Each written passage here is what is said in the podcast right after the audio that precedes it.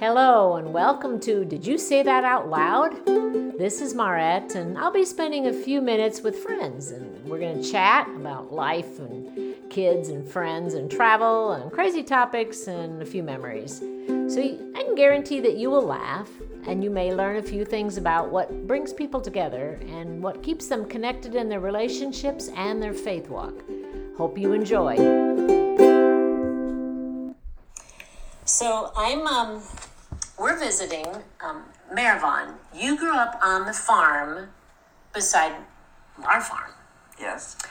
Um, your folks had lived there how many years before they What moved year off? were you born?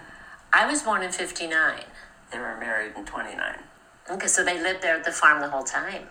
30 years. Wow. So you remembered when I was born, or no? Not really. I'm not sure. Your birthday is what year? January '59. 59? No. I would have been married and had moved away.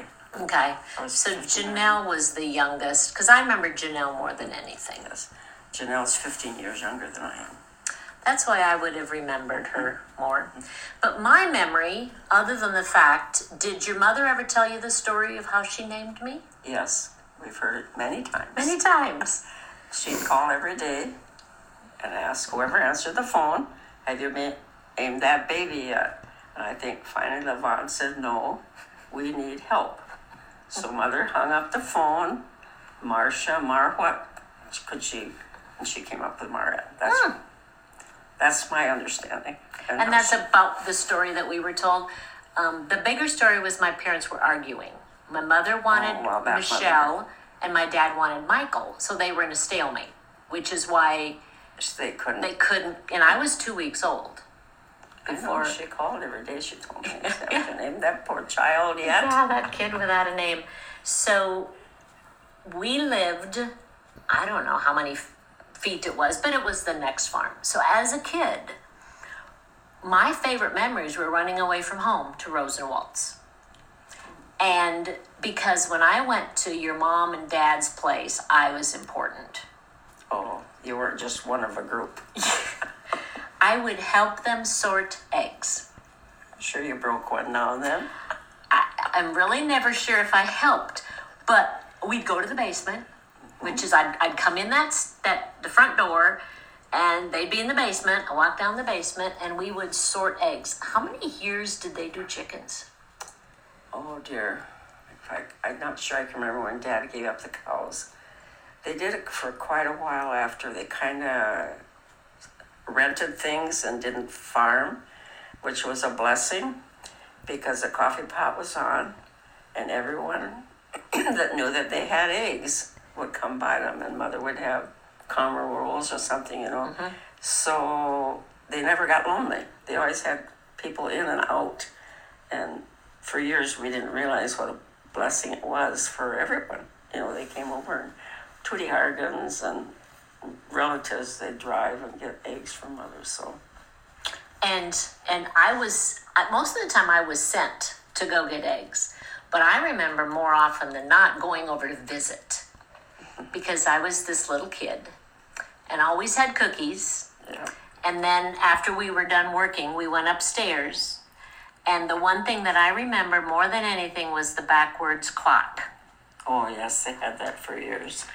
And that I thought was really cool. I'm sure the backward clock got lost when they moved off, when mother moved out.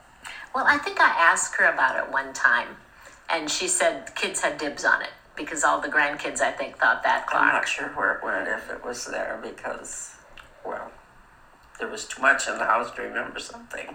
Yeah, and I don't remember much else. I remember being in the house, but most of my life was The kitchen. going in the basement to count eggs and the kitchen. Um, but I would, um, I'd, I'd stop and see your mom a lot. And um, one year, especially, um, your mom sent out, it was a Christmas card with a baby on it, and your family is very large. So I have no clue which baby. Maybe it was. But at our house, several years when the kids were little, I'd save all the Christmas cards. And then we'd put them under their plates several nights a week. And then after we're done eating, there was a like a postcard and the kids would write a prayer to whoever they got the Christmas card. It was just something fun we did. And so one time, Tyler got your mom's card. And then they'd take him and put him in their rooms. So they, you know, and they all knew who Rose was. And so that winter, we went to visit her before Christmas, took over something, and we were in Kasson at the, wherever that place was. And so, of course, what do you do with older people? You get out photo albums. And your mom had photo albums of us kids, and we were, so we're going through this, and we came upon the picture that was her Christmas card. And Tyler looked at her with the funniest look and said, Well, you're the lady I prayed for. and your mom thought that was so funny. But uh, one other time when she was at the Chicka's place in, in West Concord, I took my violin. And uh, I was just fiddling, and, and she wasn't probably as with it anymore. No, I'm sure not. And I'd get done playing, and I'd say, Did you like that, Rose? She'd look at me and go, No. She was very honest. So I I would do another song, and she'd say, I'd say, Did you like that, Rose? No. No, she But- got, uh, we were so lucky that they would keep her till she passed away. You know, most places would say you need to take her to a, a care center, but she'd been there 14 years. So she was kind of their family. I would walk up that ramp, and I would tap on the window, and she'd be there and wave and wave and wave. And uh, We were very fortunate that we didn't have to. We asked a couple times, you know, is this getting to be too much? Because they only had one person on duty a lot of times. No, no, no, we'll keep her. And they even, in her final days, would every two hours turn her in the night so she didn't get. yeah, that was a that was a wonderful thing. So you grew up with um, my aunt and my dad. Um, and I know the one thing um, that you guys moved stuff out of the barn before the barn burnt, and I got the, the pram, the wicker pram. You remember that? It's now my son. When they had their baby girl, we passed it down to them. They wanted it. So um, That was originally from your grandparents. I think so. I think, yeah, you guys traded back and Because forth. I remember mother saying it actually was camels. Well, back in the day, neighbors did a lot more with neighbors. And that, that The neighborhood was, interaction was much better back then. well, you relied on each other to, to do things. The threshing, the working. I have pictures of the threshing with the men on these old mattresses or something on the lawn, uh, resting, lunch hour. And, you know, it's Vern Miller and Vic Matty and Bob Matty and Lester Derby. And so it's really, I've just been sorting pictures of my kids and I've put them. And then I did that storybook thing that you do on the computer. And so I, I use those pictures in there. It's written very simply. Uh, I just sat down and talked like I am now.